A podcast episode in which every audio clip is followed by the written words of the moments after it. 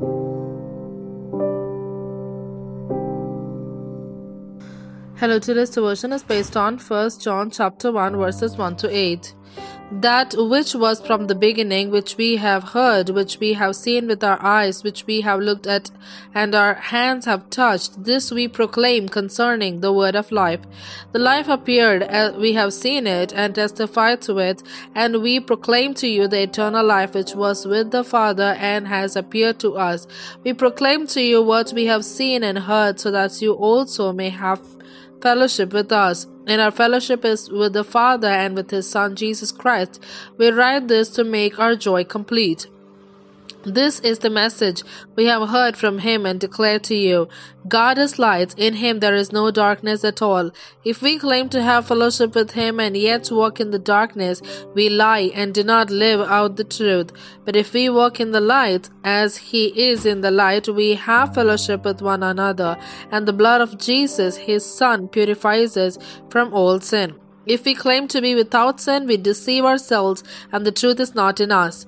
If we can confess our sins, He is faithful and just and will forgive us our sins and purify us from all unrighteousness. He ends the Bible reading.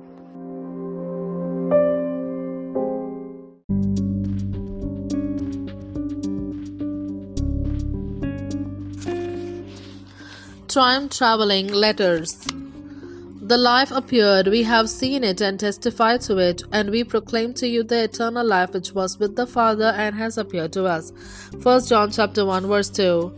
More than a million young people take part in the international letter writing competition each year. In 2018, the theme of the competition was this Imagine you are a letter traveling through time. What message do you want to convey to your readers?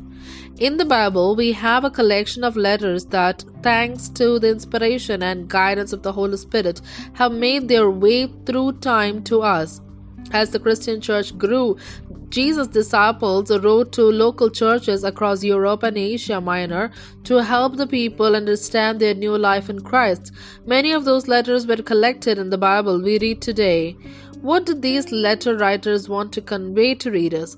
John explains in his first letter that he is writing about that which was from the beginning, which we have heard, which we have seen with our eyes, which we have looked at, and our hands have touched. He is writing about his encounter with the living Christ. He writes so that his readers may have fellowship with one another and with the Father and with his Son Jesus Christ. When we have fellowship together, he writes our joy will be complete. The letters in the Bible draws us into a fellowship that's beyond time, fellowship with the eternal God. If God wrote a letter to you today, what would it say? If you wrote a letter to a friend telling about how you've encountered the living God, what would it say? Thank you, Father, for the fellowship I have with you. Amen.